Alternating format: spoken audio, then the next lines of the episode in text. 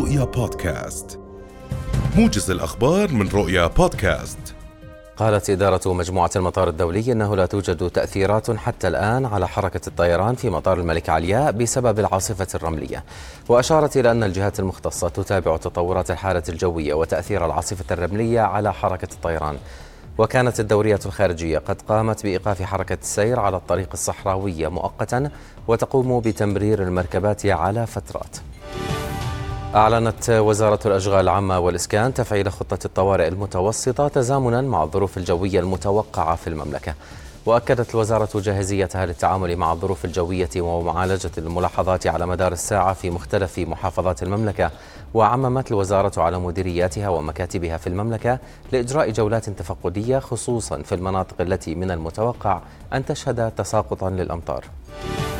قال مدير العمليات الجوية في موقع طقس العرب أسامة الطريفي إنه من المتوقع أن تصل سرعة الرياح الشرقية في المملكة اليوم إلى 70 كيلومتر في الساعة وأن المرتفعات الجنوبية هي الأكثر تأثرا بالرياح الشرقية إضافة إلى الأغوار والبحر الميت.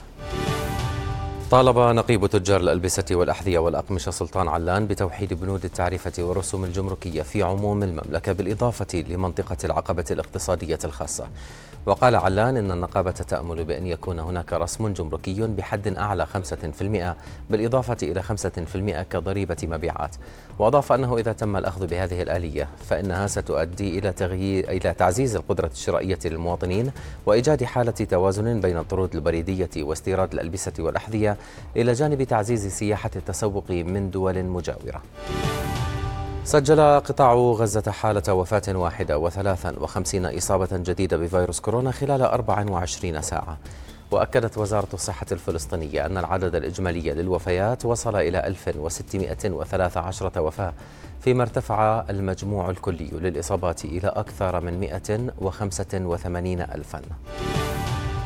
أغلقت السلطات السودانية اليوم معظم الجسور المؤدية إلى العاصمة الخرطوم بعد الإعلان عن احتجاجات واسعة النطاق رفضا لتشكيل مجلس السيادة الجديد. وكانت لجان المقاومة الشعبية في الخرطوم دعت للمشاركة والحشد فيما أسمته مليونية الغضب رفضا لإطاحة الجيش بالحكومة الانتقالية ومطالبة بإبعاد المكون العسكري عن السلطة.